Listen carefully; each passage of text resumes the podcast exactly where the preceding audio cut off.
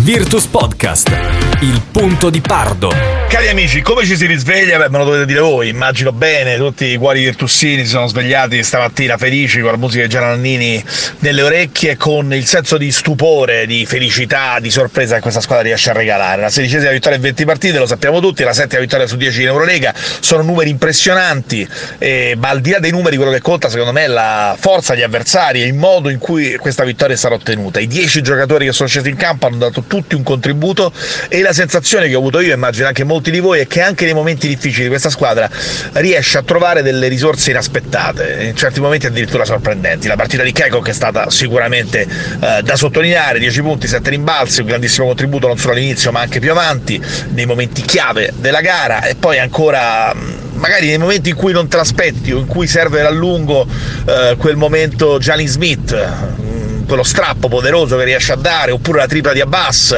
o ancora, ma qui non siamo più nell'ambito delle sorprese, il contributo di Ife, che insomma da quasi separato in casa sta diventando un punto di riferimento assoluto. La sua partita migliore sarà sicuramente quella contro l'Olimpia, ma in generale in generale sta dando un contributo, un'onda lunga veramente molto molto positiva. Il resto è quello che sappiamo, quindi un, un super tocone, un toco fantastico che sta, non so cosa stia mangiando, ma nel caso ecco, insomma, mangiamo quello che, che prende pure lui. Ennesima grande partita, E Hackett, gara da M V P, insomma i punti di riferimento non tradiscono mai, e i giocatori meno utilizzati, penso anche ai frammenti di qualità che riesce a dare Dobric, per citarne un altro, sono fondamentali, decisivi. Anche il controllo che la squadra ha avuto nel quarto periodo mi è piaciuto molto in termini proprio di, di personalità. Oggi c'è la super sfida eh, per quanto riguarda l'Eurolega dell'altra italiana, dell'Olimpia, che ha bisogno di una vittoria fuori casa contro Milos. Eh, sarà una partita assolutamente affascinante da non perdere, vedremo se ci sarà una Pier oppure no. No, e poi si torna in campo per quanto riguarda la Virtus contro Brindisi, campo non facile, eh, ne sappiamo tutti qualcosa dall'anno scorso,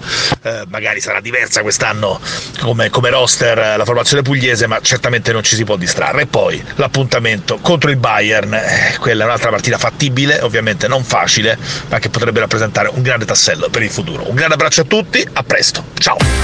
Virtus Podcast, il punto di Pardo.